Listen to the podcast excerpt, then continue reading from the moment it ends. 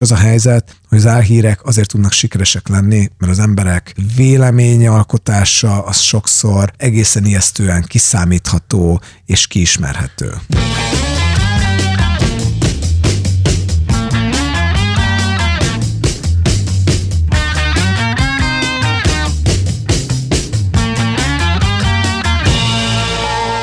Kultúrfitness Podcast. Első epizód.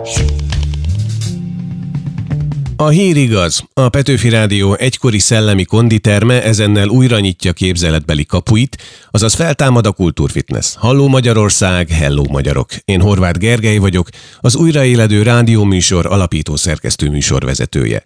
Aki korábban hallgatott minket, annak most elég furcsa lehet-e beindulás ténye, hiszen a műsor két éve megszűnt, és az alkotócsapat jó része már nem is a közszolgálati médiában dolgozik, beleértve magamat is.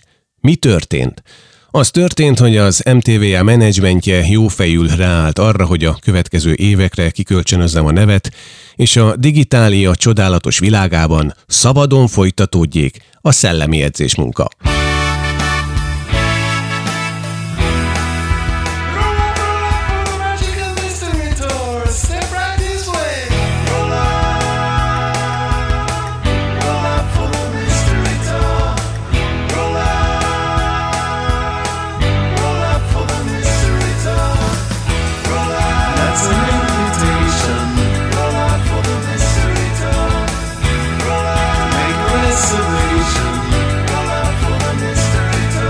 Lesz több mindenünk, de elsősorban podcastünk, mert továbbra is az a cél, hogy hangot találjunk egymáshoz. Úgyhogy a tavaszi nagy árokásás össznépi munkálatai közepette a Kultúrfitness marad emberpárti, amelyben szövetségesei a jó indulat és a józanész. A fitness tehát újraindul, és ez a hír biztosan igaz. De ezt a feltámadást már egy olyan világban éljük meg, amelyben kevés fogalmunk lehet arról, hogy mi igaz és mi nem igaz a ránk zúduló információs lavinában.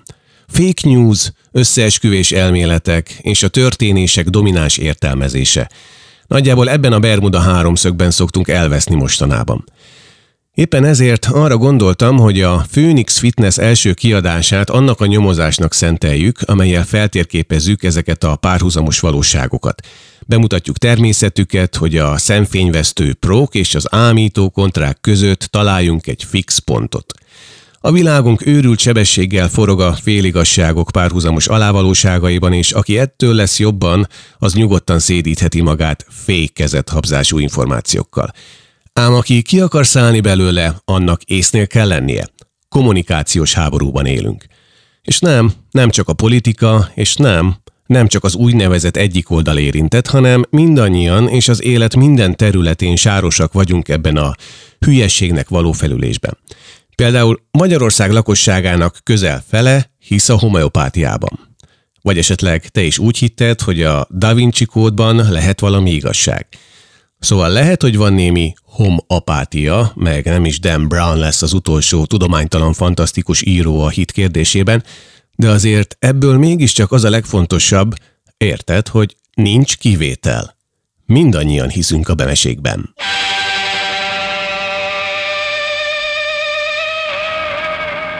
De egy magyar kutató pont erről írt könyvet, amely elég világosan a napi politikától távolságot tartva, ám az egész jelenségünket pontosan elemezve bemutatja, mi történik velünk. Így inkább azt választottuk, hogy beszélünk egy alaposat a téma kutatójával, az ő segítségét kérve az álhírek és összeesküvés elméletek, nem is annyira szép, új világának leleplezésében, és ami a legfontosabb, kiútmutatásban. Ez tehát a Kultúrfitness Krekó Péterrel, a Tömegparanoia, az összeesküvés elméletek és álhírek szociálpszichológiája című könyvszerzőjével.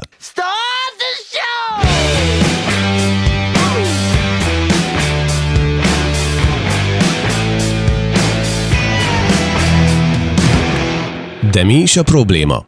Amerikai elnökválasztási kampány 2016 Gyakorlatilag azt láttuk egyes kutatások alapján, hogy a közösségi médiában az álhíreknek a megosztása a választást megelőző hetekben gyakorlatilag túlszárnyalta a mainstream valódi híreknek a megosztását, és ez szerintem kiválóan mutatja azt, hogy itt azért van egy olyan jelenség, amiben egy kortünetről beszélhetünk, tehát nem elszigetelt jelenségekről van szó, hanem gyakorlatilag arról, hogy a modern média környezetben, sok országban egyébként plurális média viszonyok között, amikor az emberek azt választanak, amit akarnak információforrásként, ott kerül sor agymosásra, és én igazából azt mondanám, mert szerintem kár lenne felmenteni az álhírek fogyasztóit, mint csak szegény áldozatait ennek a jelenségnek, hogy gyakorlatilag az álhírekkel, és itt többes szem első személybe fogalmazok, már mindenki fogékony bizonyos fokú álhírekre, az álhírekkel önmagunk agyát mossuk, és ehhez gyakorlatilag azok, akik terjesztik az álhíreket, csak szappan szolgáltatják. Wow!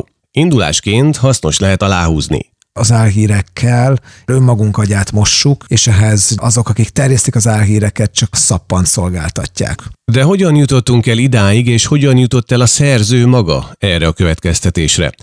Grekó Péter politológus, szociálpszichológus, a Political Capital ügyvezető igazgatója, aki doktori disszertációját az összeesküvések szociálpszichológiájából írta.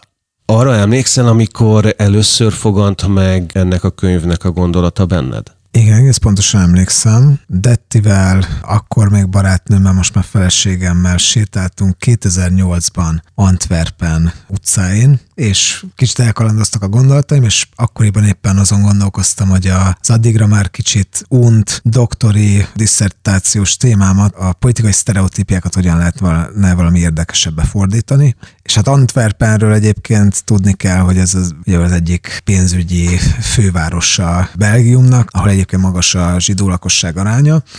kereskedelemből éltek hagyományosan, és hát ott is azért az összeesküvés elméletek eléggé burjánzanak, és akkor valahogy jött ez az ötlet, hogy az összeesküvés elméletek szociálpszichológiájával biztos kevesen foglalkoznak, amivel akkor tényleg kevesen foglalkoztak, úgyhogy ezzel kellemes hangulatba, ugyebár ez gyakran meg lehet tapasztalhatja az ember, hogy a kreatív gondolatok nem akkor jönnek, amikor jönniük kéne, hanem teljesen váratlan pillanatokban, de ez kipattant a fejemből, és elkezdtem ennek utána olvasni, és, és, és beleszerettem a témába. Aztán utána meg, hát nem tudom, hogy ez mennyire szerencse, de egyre inkább azt mondom, hogy szembe jött ez a téma.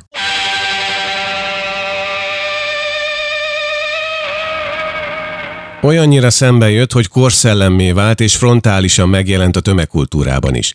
A Homeland című sorozat tavaly tavasszal vetített hatodik évadában például az egykori CIA és főhősnő Kerry Mattison egy olyan a Pentagonnal hivatalos szerződéses viszonyban álló kommunikációs főhadiszállás nyomára bukkan, és ezt most szó szerint kell érteni, ahol egy népszerű média személyiség vezetésével konkrét csapat dolgozik azon, hogy miként lehet álhírekkel és félinformációkkal gajra tenni valakit.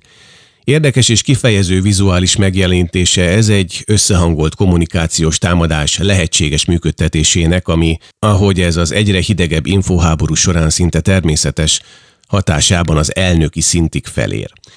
Az sem véletlen, hogy a Homeland hatodik évadának főcíme egy remek paranoia montázs, amelyben már simán elfér Jill Scott Heron, jazzköltő és spoken word művész klasszikus, a The Revolution Will Not Be Televised című látomásos opusza is, ami arra fut ki, hogy a forradalom már élő, egyenes.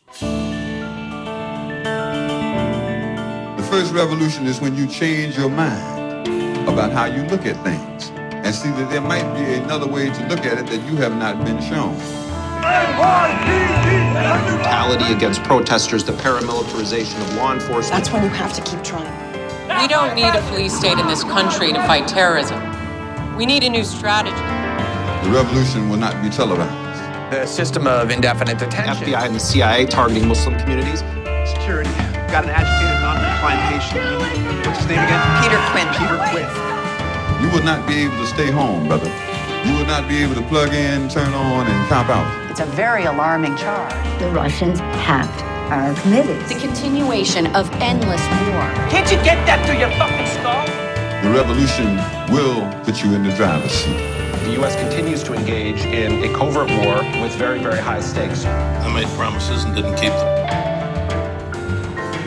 This world began right after 9 11.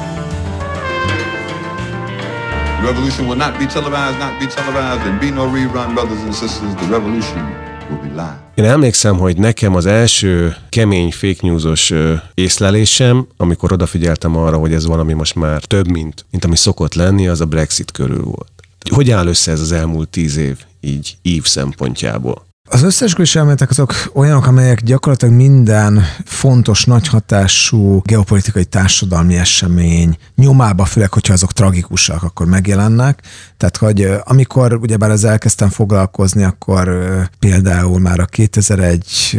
szeptember 11-i terrorcselekmények körüli összeesküvés elméletek nek már volt is némi szakirodalma, de ugyanígy egyébként a, a londoni terrorcselekmények, 2005-ös terrorcselekményekkel kapcsolatban is már volt némi irodalma, de az azért azt mondanám, hogy ennél újabb jelenség, amikor valóban azt látjuk, hogy egyes alkalmakkor az álhírek annyira elhatalmasodnak, hogy tömegesen történelmformáló tényezővé válnak. Szerintem a 2014-es ukrán-orosz konfliktus, nevezzük nyugodtan háborúnak, ahol Oroszország gyakorlatilag álhírek terjesztése után kebelezte be a krímet, és küldte utána oda a krímbe a kis zöld emberkéket, mondván azt, hogy itt gyakorlatilag egy népírtásra fog sor kerülni az orosz ajkú lakossággal szemben Ukrajnában, úgy, hogy oda kell menni és megvédeni őket, de közben persze azt is mondták, hogy igazából ott sincsenek, ami önmagában is egy fake news volt, hiszen hát ott voltak tankokkal, katonákkal,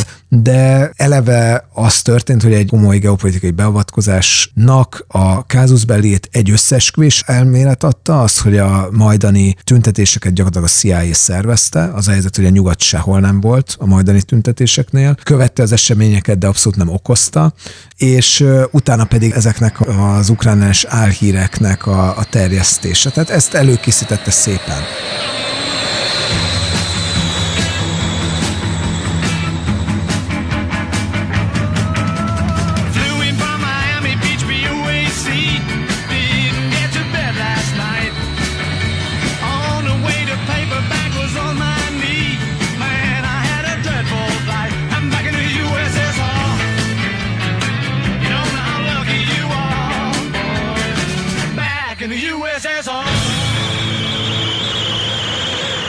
Aztán utána jött valóban a Brexit népszavazás, ahol gyakorlatilag az olyan típusú álhírek, mint hogy Törökország éveken belül csatlakozik az Európai Unióhoz. Hát de szóval aki kicsit figyeli a, a folyamatokat, akkor ez a valóságtól egy igencsak elrugaszkodott információ. Ezek például rendkívül nagy hatással voltak a szavazók egy részére, de hát említhetjük utána az amerikai elnökválasztást, ahol pedig gyakorlatilag azt láttuk egyes kutatások alapján, hogy a közösségi médiában az álhíreknek a megosztása a választást megelőző hetekben gyakorlatilag túlszárnyalta a mainstream valódi híreknek a megosztását, és ez szerintem kiválóan mutatja azt, hogy itt azért van egy olyan jelenség, amiben egy, egy kortünetről beszélhetünk, tehát nem elszigetelt jelenségekről van szó, hanem gyakorlatilag arról, hogy a modern média környezetben sok országban egyébként plurális média viszonyok között, amikor az emberek azt választanak, amit akarnak információforrásként, ott kerül sor agymosásra, és én igazából azt mondanám,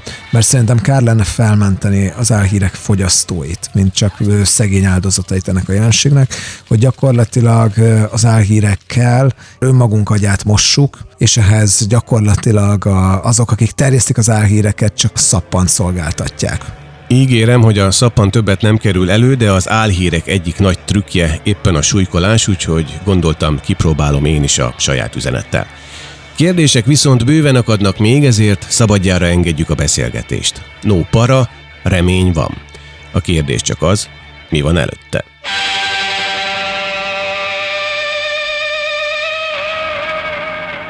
Nem arról a típusú agymosásról van szó, ami mondjuk a náci Németországban, Mussolini Olaszországában, vagy a Stalin Szovjetunióban, ahol gyakorlatilag nem volt alternatív információforrás, itt van, de az emberek inkább azt választják, ahonnan nem megalapozott hírek jönnek, azért, mert az álhírek úgy vannak elkészítve, hogy kiszolgálják a véleményünket, kiszolgálják a világnézetünket, kiszolgálják a félelmeinket, és bizonyos szempontból kényelmesebb pszichológiai valóságot teremtenek, mint a való világ. Egy pillanatra maradjunk itt, mert nagyon fontos, amit most mondtál, hogy azt írod, hogy nem ugyanaz ez a Mussolini féle Olaszország, vagy a Szovjetunió, vagy a harmadik birodalom féle totális kommunikáció, az nem esik egybe ezzel, amit most tapasztalunk. Holott én, mint állampolgár azt érzem, hogy tulajdonképpen minél inkább azt érzem, hogy megyünk bele, vagy visszafelé egyfajta hidegháborúba, vagy olyas valamiben, ami lehetett a hidegháború. Ugye a kémtörténetek, az 50-es, 60-as évek kémtörténeteinek nagy, nagy hangulata, vagy atmoszférájába, ugye ezt érezzük most, meg a paranoia, paranoia filmek Amerikában, írsz is több olyan filmet egyébként, ami, majd erről beszélünk, ami kihatással van az álhírekre, sőt megerősít, de hogy minél inkább hidegháborús hangulat van, annál inkább jönnek ezek az álhírek, és mégis azt mondod, hogy ez nem ugyanaz a kettő. Nem, mert a, a történelmi kontextus az más. A, a kifejezésmód sokszor hasonló, és az a helyzet, hogy itt el kell mondani, hogy valóban, és sajnos ez nem kell nagyon messze mennünk, tehát hogy néha van, hogy az 50-es éveket idéző, valóban ilyen hidegháborús, nyugatellenes álhír rengeteggel találkozunk, például olyanokkal, mint hogy egy szír menekült, visszamenekült Európából Szíriába, mert azt gondolta, hogy ott nagyobb biztonságban van az élete, mint, mint Nyugat-Európába. Tehát találkozunk ilyenekkel, találkozunk néha olyanokkal, amiknek olyan erős a, a rasszista mellékíze, hogy joggal vetődhet fel az, hogy ez inkább a második világháborúnak a szélsőjobboldali mozgalmaira rezonáló retorika, tehát ebben vannak átfedések, de az információs környezet alapvetően különböző, mindenki megfoghatja a televízió készülékének a kapcsolóját, átkapcsolhat máshova, behívhatja az internetet, saját maga választhatja meg azt, hogy mit hallgat, és egyébként pedig saját maga választhatja el azt, hogy elhiszi, vagy nem hiszi el azt, amit lát, és lehet, hogy például közép-kelet-európában, azon belül Magyarországon egyre inkább azt látjuk, hogy van egy koncentráltabb média környezet, amiben nehéz félrehajolni ezek elő az információk elől. Hozzáteszem, hogy azért itt is van még médiapluralizmus, de mondjuk az Amerikai Egyesült Államokban vagy éppen Nagy-Britanniában azért nehéz azt elvitatni, hogy valóban egy, egy nagyon sokszínű médiapalett áll az emberek rendelkezésére, mind online, mind offline, és hogyha az emberek az álhíreket választják, akkor azt hiszem, hogy joggal merül fel valóban az a kérdés, hogy, hogy ezeknek milyen pszichológiai hasznuk van, mert hogy ennek alapján azt látjuk, hogy ezekre egyszerűen komoly kereslet van. Persze van komoly kínálat is, mert a gazdasági érdek sokszor abban az irányba mutat, hogy ezeket terjesszék. Lásd a macedón tinédzserek a, az amerikai elnökválasztási kampányban, akik egy kis unalmas macedón kisvárosból, Velezből, egy számítógép mellett ülve gyártották az álhíreket, és keresték magukat hülyére ezen, vagy politikai érdek, mint amit láttunk mondjuk a Cambridge Analytica esetében, amely hát igen jó pénzért szolgáltatott gyakorlatilag olyan social media manipulációkat a Trump kampány számára, amik sokban segítették azt, hogy a egyik kiugrott munkatársnak a szavait idézzük, hogy szóljanak az amerikai választóknak a démonaihoz. Tehát persze ezek ott vannak, de én változatlanul azt mondom, hogy felmentése lenne az szerintem a modern társadalmaknak, hogyha azt mondanánk, hogy elszenvedői vagyunk csak ezeknek az álhíreknek, valójában arról van szó, hogy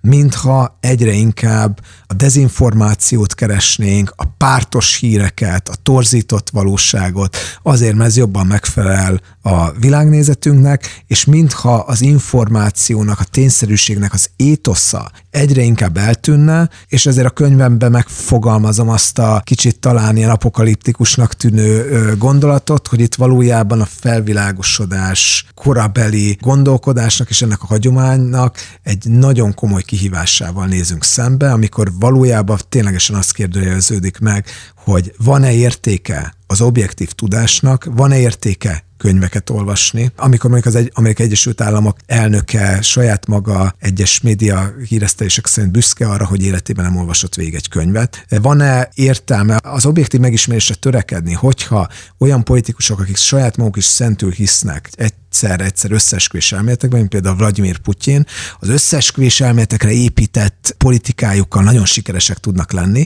Tehát addig a végső kérdésig jutunk el, hogy valóban jobb alkalmazkodási mód-e az, hogyha a világot olyannak akarom megismerni, mint amilyen, és a tényekre támaszkodom, vagy pedig a mítoszok világa az egész egyszerűen erősebb és hatékonyabbá tud tenni. Azt írod, hogy idézed Marshall mcluhan hogy a harmadik világháború már egy gerilla információs háború lesz, amelyben eltűnik a hadsereg és a civil lakosság közötti különbségtétel. Akkor most az a kérdésem feléd, hogy tart-e már a harmadik világháború ezek alapján? Nem akarok nagyon szenzációhajhász lenni, de szerintem tart. Erről nagyon fontos beszélni, hogy nyilván nem mondhatjuk azt, hogy minden mögött Oroszország és Kína áll, és csak ők terjesztik az összes elméleteket és az álhíreket, de azért egy, a mostani geopolitikai kontextusban igenis azt látjuk, hogy a nyugattal kevésbé szimpatizáló és a nyugattal rivalizáló világhatalmi szereplők, azok sok erőforrást és, és politikai és, és anyagi erőforrást ölnek abba, hogy kiaknázzák az álhírekben, összesküvés elméletekben rejlő pszichológiai erőt, gyakorlatilag azt, hogy aláaknázza a nyugati társadalom hatékonyságába, intézményeibe és értékeibe vetett hitet. És hogyha sikerül ezt a fajta cinizmust elterjeszteni, ez nem az a régi fajta propaganda, ahol semmi más nem látunk, mint mondjuk, nem tudom, Stálint hatalmas, szép festményeken, daliásan állni. Persze vannak ugyebár Vladimir Putyinról is a, a lovaglós és az egyéb félmeztelen képek, amik nyilvánvalóan egy ilyen imázsépítés szolgálják, de inkább egy ilyen modern mód módszerrel, nem az a feltétlen cél, hogy Oroszország iránt rajongást és Vladimir Putyin iránt rajongást alakítsanak ki, ez is, de ez másodlagos cél. Az elsődleges cél az az, hogy aláaknázzák a nyugati társadalmakban az, a választópolgároknak a hitét a saját demokratikus rendszerükben, a saját vezetőikben és, és, a, és az intézményekben, és néha persze ez nem nehéz, mert nyilván ne csak azt az illúziót, hogy ezek a rendszerek tökéletesek. Egyáltalán nem, csak a demokrácia az például egy olyan rendszer, ami a tökéletlenséget azt rendszer szintre emeli, elfogadja, és korrigálhatóvá teszi. És viszont manapság például egyre inkább látjuk azt, hogy kezd kialakulni egy ilyen dihotómia, ez Magyarországon is nagyon erős egyébként. Van a töketlenkedő, demokratikus, vitatkozó, gyenge nyugat, és ezzel szemben van az erős vezető, aki régóta ott van a hatalomban, összetart egy hatalmas országot, konzervatív értékeket val, és egyébként megvédi a saját országát és a világot a terrorizmustól. És ez Vladimir Putyin. Ebből szinte semmi nem igaz így ebben a formában, ahogy mondjuk, de, de az imázs az, az, az nagyon jó. Tehát, hogy a rövid válaszom az lenne, hogy igen, ez, a, ez az információs háború ez egyértelműen tart, és nem csak a Kína és Oroszország terjeszti mondjuk ezeket a, az álhíreket, de ők nagyon fontos szereplői a mai álhírpiacnak. És ezt jól tudjuk a Brexit kampányból, ezt jól tudjuk például az amerikai elnökválasztási kampányból. Van a nagyon közkedvelt Homeland című sorozat, amiben a hasadtudatú, kicsit skizoid Claire Danes főszereplésével, aki CIA ügynököt alakít, természetesen mindent meglát az események mögött azt a jelentést, ami valójában van, és nem lehet tőle eltakarni semmit. És ez a főhősnő a hetedik évadban nagyon komolyan tulajdonképpen szembesül egy ilyen fake hír news gyárral és annak működésével, ami kéz a kézben jár az adott amerikai kormány katonai vezetésével. Tehát ott tulajdonképpen leplezetlenül mutatják be egyrészt, hogy hogyan működik egy ilyen gyár, hírgyár, másrészt pedig valóban hadseregszerűen, másrészt, hogy konkrétan a hadsereg szerződéses módon a hadsereg működteti ezeket a ezeket az intézményeket. És ott hangzik el egyébként, most, hogy mondtad Kínát meg Oroszországot, amerikai katonai tisztek mondják azt, hogy ők hogy csinálták korábban Nicaraguában, Venezuelában pontosan ugyanezt. Dezinformálni azért, hogy megdöntsenek bizonyos hatalmakat. Valóban nem is szabad azt a benyomást kelteni, hogy ez teljesen idegen lenne a, a nyugati titkosszolgálati módszerektől, de tegyük azt hozzá, hogy például az Amerikai Egyesült Államok azért a hidegháború befejezte óta, ez biztosan sokan vitatnák, de az a helyzet, hogy a szakértők ebbe egyet szoktak érteni, teljesen más eszközöket alkalmaz, mint előtte. És az a nagy helyzet, hogy ez most visszaköszön a hatékonyságbeli asszimetriában is. És ez nem azt akarom mondani, hogy Amerikának is ugyanazokat az eszközöket kéne használnia, de hát hogyha egyébként fel lennének készülve ezekre a támadásokra, akkor például nem történhetett volna meg az, ami az amerikai elnökválasztás esetén megtörtént, ahol egészen egyértelműen egy központi orosz hatalmi szándéktól vezérelve nagyon erős beavatkozási kísérletek voltak az amerikai elnökválasztásba. Nem tudjuk, hogy ez okozta a végeredmény, de ez is hozzájárulhatott. És igen, az a helyzet, hogy amiről viszonylag sokat tudunk már oknyomozó újságíróknak a, az írásaiból, hogy vannak ilyen trollgyárak gyakorlatilag, és, és álhírgyárak, ahol valóban nem mondhatjuk, hogy újságírók dolgoznak, hanem gyakorlatilag katonák dolgoznak, akik katonai mentalitása, akik fegyelmezetten gyártják munkaidőben az álhíreket, és aztán utána ezeket terjesztik, és ezek mögött sok esetben a, az orosz katonai titkosszolgálat, a GRU-nak a apparátusa, szakértelme, mentalitása, és egyébként pénze van. Tehát valóban létezik ilyen, és ez már egyre jobban dokumentált, és az a helyzet, hogy működik. A, a, az érdekessége ennek az egész álhír és összesküvés elmélet gyártási iparnak gyakorlatilag az, hogy mennyire mechanikusan, mennyire primitív eszközökkel, mennyire automatizáltan és nem kreatív módon is rendkívül hatásos tud lenni. Tehát sokszor ugye bár azt gondoljuk, hogy igen, az agymosás az mindig valami brilliánsan, kifinomult pszichológiai technikát igényel, amihez tényleg a, a pszichológusok, pszichiáterek hada dolgozik azon, hogy a jó üzeneteket megformálja. Az amerikai elnökválasztás idején például térjünk vissza az előző példára, a macedón tinédzserek tört angolsággal olyan álhíreket tudtak gyártani, amelyek adott esetben több milliós kattintást értek el. Mert ráéreztek valamire, ami egyébként rendkívül banális. Az a helyzet, hogy az álhírek azért tudnak sikeresek lenni, mert az emberek véleményalkotása az sokszor egészen ijesztően kiszámítható és kiismerhető. Kérlek, abban segíts, hogy ezt a macedón fiatalok hatása az elnökválasztási kampányra Amerikában ezt exponálod, mert egy elsőre kicsit furcsa hangzik. A könyvben írsz erről. Gyakorlatilag az történt, és ö, nincs nagyon okunk arra, hogy azt feltételezzük, hogy ebben egy, egy állam aktívan részt vett volna, hogy feltűnt az amerikai választás idején már sokaknak, hogy egyes álhír szájtokat az amerikai elnökválasztás során, amiknek általában egyébként címében hajaztak valami létező híroldalra, vagy pedig ilyen jellegzetes néz a valóság mögé típusú, néz a hírek mögé típusú oldalak voltak, és ezek közül nagyon sokat jegyeztek be egy konkrét macedón városban, Velez városában és oknyomozó újságírók utána jártak a dolognak, és kiderítették azt, hogy gyakorlatilag arról volt szó, hogy macedón tinédzserek hozták létre ezeket az oldalakat, és helyeztek el rajtuk egyébként pár száz szavas kis álhíreket, hogy például a pápa maga is kiállt Donald Trump mellett, és a megválasztására szólított fel, amit érezhetjük, ez nem egy olyan nagyon életszerű hír, de, de sokan elhitték. Tehát, hogy ilyen típusú valóságtartalommal nem rendelkező álhíreket írtak. Bocsáss meg, csak egyetlen kérdés. Egyre konkrétan emlékszem, Hillary Clinton spiritista szeánszára hogy nem tudom, Roosevelt elnök egykori feleségével kommunikál, hogy hogyan kell egy ilyen helyzetet megoldani. Meg még akkor is kommunikált, amikor a Clinton felesége volt, már úgy értem, hogy a hivatalban lévő elnök felesége volt, tehát First Lady volt. Ez is köztük volt? Igen. Akkor én ennek konkrétan bedöltem. Én azt gondoltam, hogy ez igaz. Udegáz. Ez az érdekes, hogy nem vagyunk ahhoz egyébként hozzászokva, hogy álhírek környezetében élünk. Az emberi megismerés úgy van kialakítva, hogy az információ, amivel találkozunk először, azt hajlamosak vagyunk elhinni.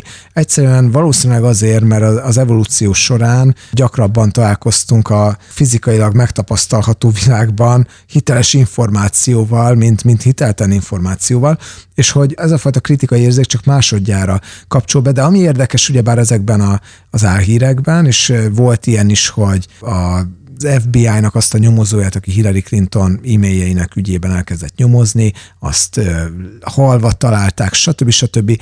Olyan félelmek jelennek meg ebbe, de a legtisztább eset ennek valóban a sátánista, meg spiritista szeánszok, amik már egy kicsit a középkornak a hangulatát idézik. Tehát, hogy valóban ilyen középkori félelmek, ilyen ősi félelmek jelennek meg bennük, és egyébként ez az egyik legrémesztőbb eleme szerintem ennek post-truth, vagy igazság utáni korszaknak, hogy gyakorlatilag azt látjuk, hogy középkori gondolatokat rendkívül hatékonyan lehet a 21. század közösségi média eszköztárával terjeszteni. És gyakorlatilag ez történt. A, a macedon tínédzserek, akik egyébként kipróbálták azt is, hogy lehet-e jó álhíreket eladni ugyanolyan hatékonyan Hillary Clinton szavazóinak, vagy Bernie Sanders szavazóinak, és azt találták, hogy nem nagyon. Tehát, hogy volt, volt a Trump valami valami, ami, ami ezt, ezt ezzel kompatibilissé tette, de gyakorlatilag tényleg tört angolsággal. Valószínűleg nem rend, nagyon szofisztikáltan,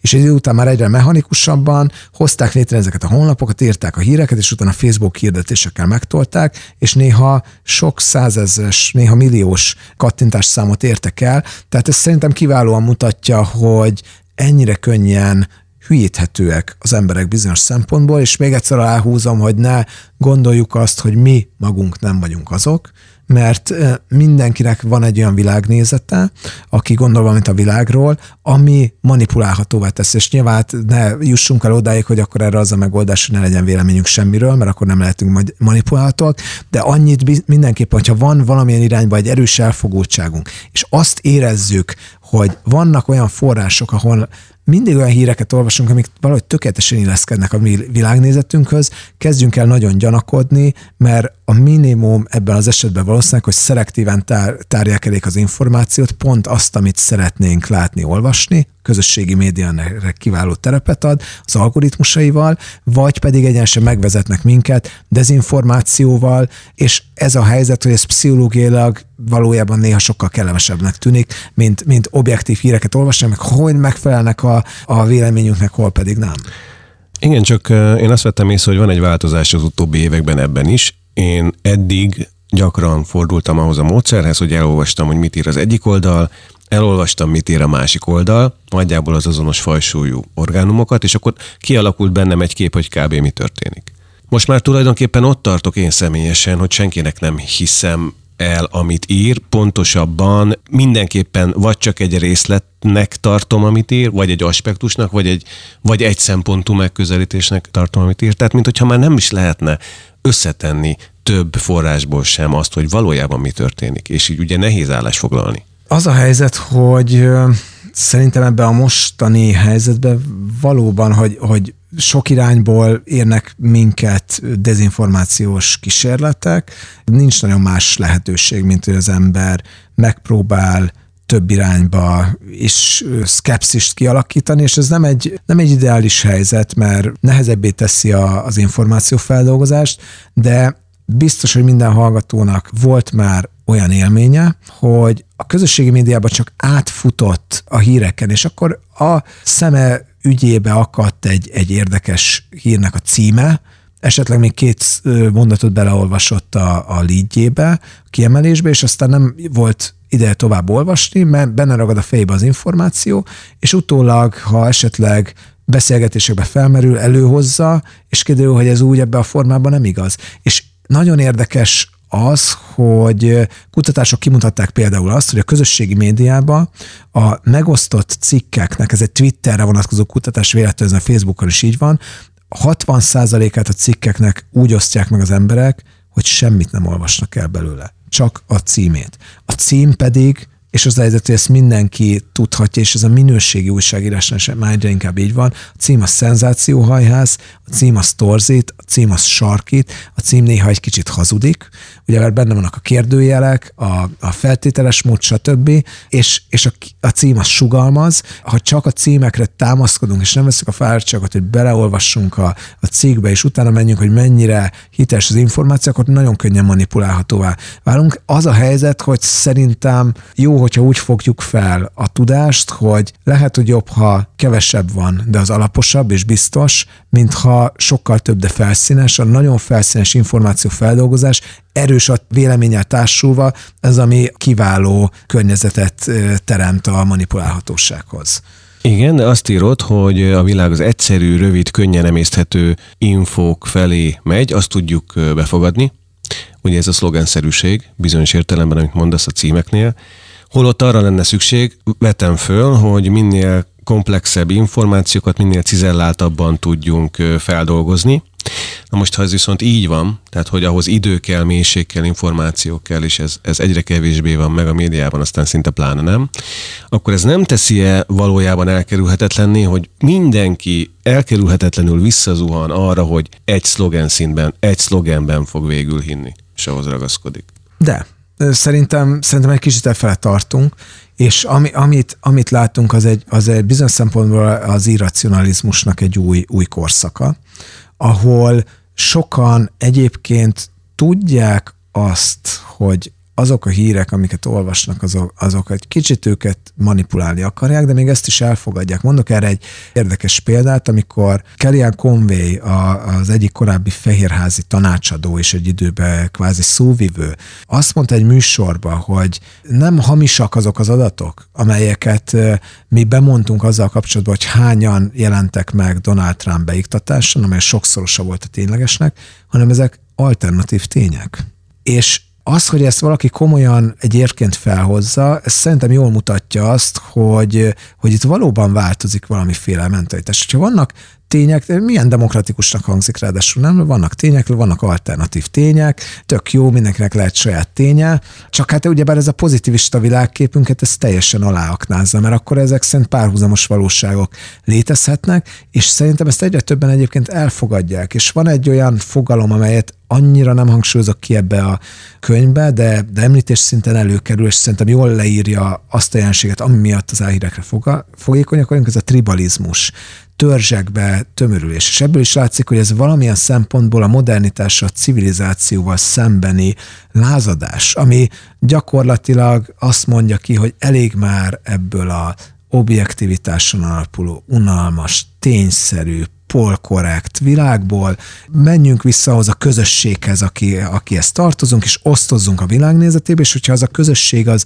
mítoszokban hisz, akkor inkább osszuk azokat a mítoszokat, és egyébként ez, ez pszichológilag sokkal kényelmesebb, kellemesebb lehet, mint a tényekre alapuló világnézetnek ez az ilyen individualista, kétkedő természete. Itt gyakorlatilag arról van szó, hogy információkat elhiszek csak azért, mert számokra, számomra fontos emberek azokba hisznek, és nem is mindig érdekel az, hogy ezeknek van-e igazságtartalma, vagy nem. Hogyha megcáfolják, akkor még tovább is mondhatom azt a sztorit, hiszen akár igaz is lehetne, és az én álláspontomat azt, azt támasztaná alá, hogyha, hogyha igaz lenne. Tehát itt szerintem egy nagyon mély átalakulásról van szó, és, és valójában szerintem komoly veszélye van annak, hogy a társadalmak annyira fragmentáltá válnak, mert külön információs törzsekben élnek, információs univerzumokban, hogy gyakorlatilag nem tudnak egymással kommunikálni, és ö, teljesen torsz képünk van sokszor arról, hogy kik élnek egy társadalomba, hogyan gondolkoznak, és akkor jönnek olyan választási eredmények, amelyek meg nagy rácsodálkozást eredményeznek.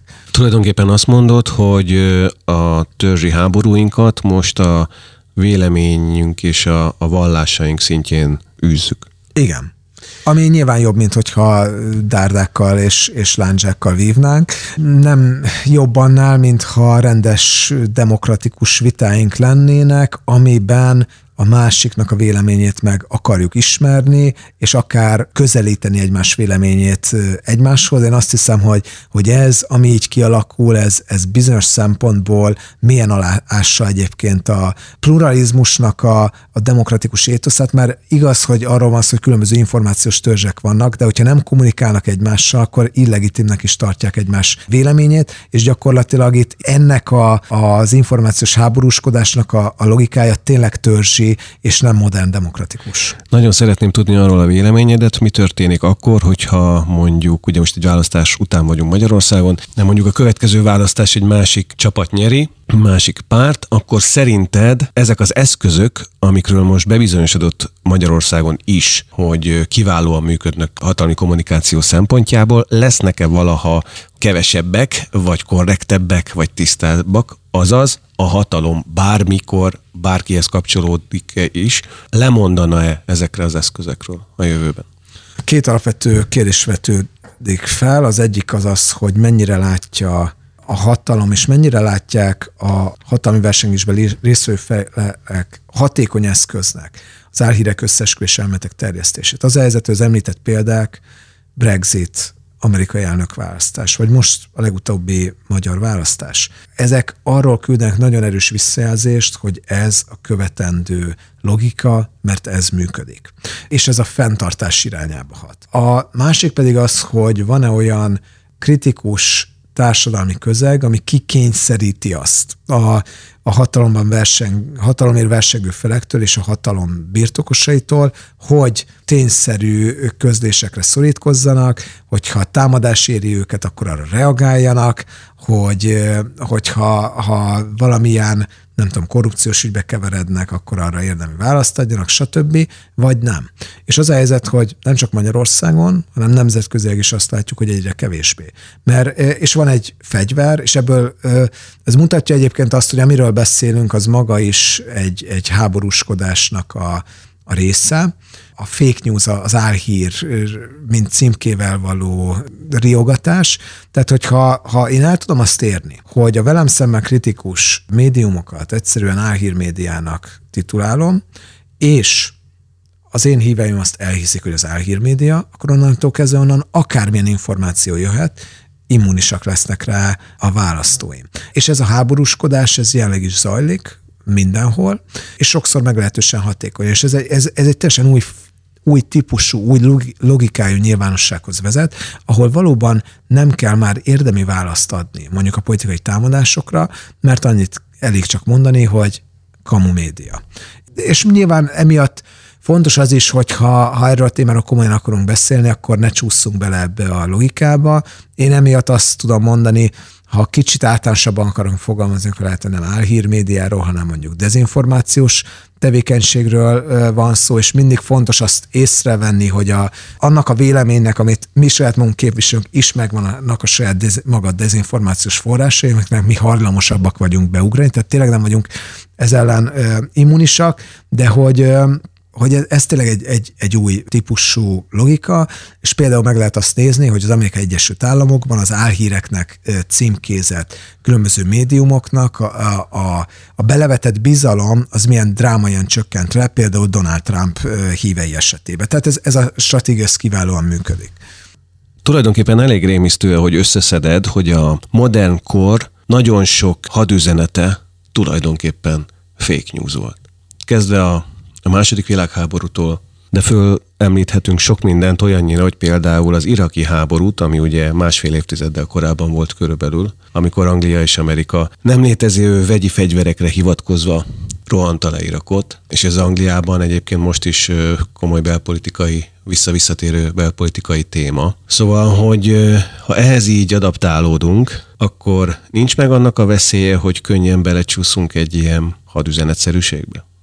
Én annyiban lennék egy kicsit optimista, hogy annyiban ez a post jelenség sokszor békés tud lenni, hogy valóban a háborúkat meg lehet vívni információs fronton. Ez nem mindig igaz, tehát hogy mondjuk a hibrid hadviselésnek, amit például Oroszország is folytat, az egyik jellemző éppen az, hogy szinte elválaszthatatlanná válik egymástól az információ és a fegyver, sőt, Gerasimov, aki maga az orosz hadsereg vezérkari főnöke és az orosz titkos szolgálatok, katonai titkos szolgálatok vezetője, úgy, úgy fogalmaz, hogy az információ az mai nap már erősebb fegyver, mint maguk a fegyverek, de nyilván azért nem feltétlenül mindegy az, hogy valaki ö, hülyességekbe hisz, vagy pedig ö, fegyvert fog a, a, a másikra, és szerintem egyes konfliktusok azok az információs térben képesek kiforni magukat, és komoly konfliktusokat ról beszélünk, tehát hogy diplomáciai természetűekről, de nem biztos, hogy tovább mennek háborúba. Én annyiban lennék egy picit optimista, hogy ha legalábbis nagy világháború szintű konfliktusokról gondolkodunk, akkor a mai globalizációs folyamat az gyakorlatilag elvezetett egy olyan világrendhez, ahol a széleskörű katonai offenzíváknak az ára az, az gazdaságilag olyan magas lenne, hogy ez egy komoly visszatartó erőt jelent. Egyszerűen összekötöttebbek a, a, a világnak a gazdaságai ahhoz, hogy, egy, hogy, hogy elképzelhessük azt, hogy most valakinek érdekében áll egy akkora háborút kirobbantani, és ezt mondják egyébként a, az Oroszország szakértők egy része, hogy például azért, azért nem beszéltünk a mai nap új hidegháborúról, mert annyira erősek ezek a, a kölcsönös gazdasági kapcsolatok, hogy ezek egy pufferként működnek, és ez nem volt így a, a hidegháború idején. Úgyhogy rövid válaszom azt hogy Szerintem nem, de lehet, hogy ebben van egy kis vágyteljesítő gondolkodás. Segíts kérlek abban, hogy mondasz egy példát arra, amire egyébként a könyvben többet is felhozol, hogy maguk például a filmek, tehát a kultúrában hogyan tud teret nyerni egy ilyen gondolkodás, illetve hogy tudja egy-egy kulturális termék, ha úgy tetszik, például egy mozifilm erősíteni ezeket az összeesküvés elméleteket? Az összeesküvés elméleteknek a nagy előnye az, hogy érdekesek, és eladják magukat. Nem csak a politikában, hanem például a tömegkultúrában is. Hogyha belegondolunk a Da Vinci kódba, és ennek a sikerébe, hát egy, az egyik legnagyobb bestsellere volt a, a, az előző évtizednek, és, és egy legnagyobb kassza siker a filmként, az egy hatalmasan összesküvés elméletről szólt, aminek a lényege az, hogy gyakorlatilag a, a, a katolikus egyház, az Opus Dei és, és különböző más csoportok eltitkolták azt az emberiség elől, hogy valójában Jézus Krisztusnak gyereke született, és máig él a vérvonala. Mert ez, ez a nagy kihívás elé állította volna magát az egyház. Az egész egyház egy nagy összesküvés elméletre épül, és ezt tudjuk Dan Brownnak az interjúiból, hogy ő saját maga ebben a teóriában gyakorlatilag hitt is, tehát ezt nem teljesen fikciónak tekintette. De ott van a, az X szaktáknak a példája is, ami gyakorlatilag szintén arról szól, hogy a kormány folyamatosan titkolózik arról, hogy milyen ufók vannak itt körülöttünk, meg mindenféle furcsa lények, és amikor valaki kideríteni az igazságot, akkor gyorsan megjelennek a kormányzati ügynökök, és eltakarítják a, a nyomokat. Ugyanez a, a logikája egyébként a Stranger Thingsnek, ami most egy nagyon népszerű, általam egyébként rendkívül kedvelt sorozat, de hát ugyanilyen összesküvés elmélet az egésznek a, a lényege, vagy ott van a, a, egy olyan film, aminek jól dokumentált a hatása, ez, ez Oliver Stone-nak a JFK című filme, ami gyakorlatilag egy, egy orosz dezinformáción alapuló összesküvés elméleti verzióját adja. John Fitzgerald Kennedy meggyilkolásának, amiben benne van a különböző ilyen kubai emigráns csoportok, benne van Johnson elnök, és még benne vannak sokan mások, és pszichológusok kimutatták kísérletekbe, hogy a film megtekintésnek a hatására nagyon erősen megnőtt a politikai cinizmus, és az összesküvés elméletekbe való általános hit. Ezzel azt akarom mondani, hogy semmelyikünk nem immunis az összesküvés elméletekkel szemben, és minél többet találkozunk egyébként összesküvés elméletekkel, annál inkább hinni fogunk bennük. Ezt tudom mondani személyes tapasztalatból, hogy az összesküvés elmélet kutatójának folyamatosan eh, monitoroznia kell saját magát, hiszen amikor meggyőző összesküvés elméleti szövegeket olvas az ember sokat, akkor nehéz kivonni magát ezeknek a hatása alól, és persze azt is hozzá lehet tenni, hogy nem minden összesküvés elméletről jelenthető ki eleve, hogy hülyeség, mert mert, mert vannak a világban tényleges összesküvések, a politikában pucsok, a gazdaságban kartelek, a sportban bundák, tehát hogy ezek létező dolgok. Az összesküvés elméleti világnézet az mindenhol összesküvést feltételez, és egész egyszerűen a, az emberi tervezésnek a tökéletlensége miatt ez a világnézet, ez, ez nem lehet a valóságnak megfelelő. Akkor már csak az az egy kérdés van, hogy hogy nem őrülünk meg, vagy hogy nem őrülünk ebbe bele. Megmondom őszintén, hogy a könyved utolsó része foglalkozik ezzel, és az őszinte része az, hogy nem lettem túlságosan derülátóbb az avval kapcsolatban, mint ott írsz. Egyetlen egy fénysugár van e tekintetben, ha jól értettelek, hogy készítettek egy felmérést. Segítesz ebben, hogy mi volt ennek az egyetlen pozitív eleme, hogy mi lehet a Mi azt találtuk egy, egy kísérletbe, amit a, a, az eltén végeztünk kutatótársaimmal együtt, hogy az összesküvés elméletekkel szemben az egyik leghatékonyabb fegyver, számunkra is meglepő volt, éppen a racionális észérv háromféle lehetőséget vizsgáltunk. Az egyik az az, hogy ugyebár úgy történt a hogy meghallgattak valamiféle összesküvés elméletet fejhallgatóval a, a résztvevők, és utána ezeknek különböző típusú cáfolatait. Az egyik az észérveken alapult számokon és racionális érveken, a másik az nevetséges sétételen. Az azt mondta, hogy persze, aki hisz ilyen típusú összesküvés elméletek, ez a bankrendszerrel, EU-val kapcsolatos ilyen soft antiszemita összesküvés elmélet volt, persze, aki ilyenben hisz, az hisz a gyík emberekbe is. Ez nem egy elegáns érvelési stílus, de azt feltételeztük, hogy egyébként ez lesz a leghatékonyabb. És a harmadik az pedig az empátia keltés volt, hogy mint ahogy a, a zsidókat például annak idején a összesküvés elméletekkel illették, kútmérgezés, különböző sötét praktikák, varázslatok, stb. Ugyanez történt a keresztényekkel annak idején, és te saját magad is bármikor lehet összesküvés elméletek céltábláján. Na most ez az utóbbi egyáltalán nem működött, és a kettő, ami működött, az a, az, az észérvek, illetve a nevetséges tétel, de az észérvek működtek a legjobban, és egyébként ez abból a szempontból némi reményt ad, hogy nem igaz az, hogy a post-truth világban teljesen immunissá váltunk a tényekre, a számokra, de az is igaz, hogy a tényekkel, számokkal, vagy a, az áltényekkel, álszámokkal manipulálhatóbbakká váltunk, tehát fontos az is, hogy nem csak, hogy racionálisnak tűnje egy érvelés, hanem hogy racionális is legyen, és ennek, ennek utána kell mennünk, hiszen nyilván mindenki tudja azt, hogy egy jó grafikonnal, egy jó számmal, még ha nem is igaz, akkor is sokakat meg lehet győzni.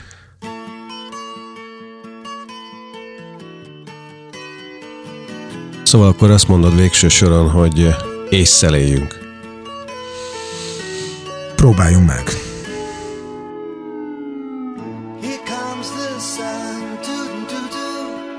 Here comes the sun, and I say it's all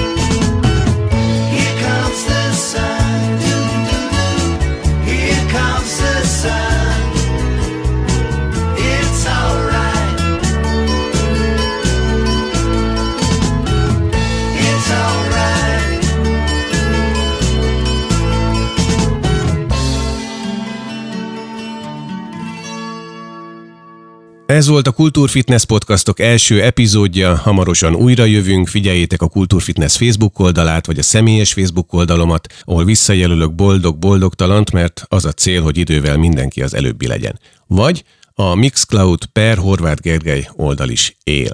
Meg figyeljük magunkat minden bejövő infóval, aztán ha olyan van, lépjünk a fake-re.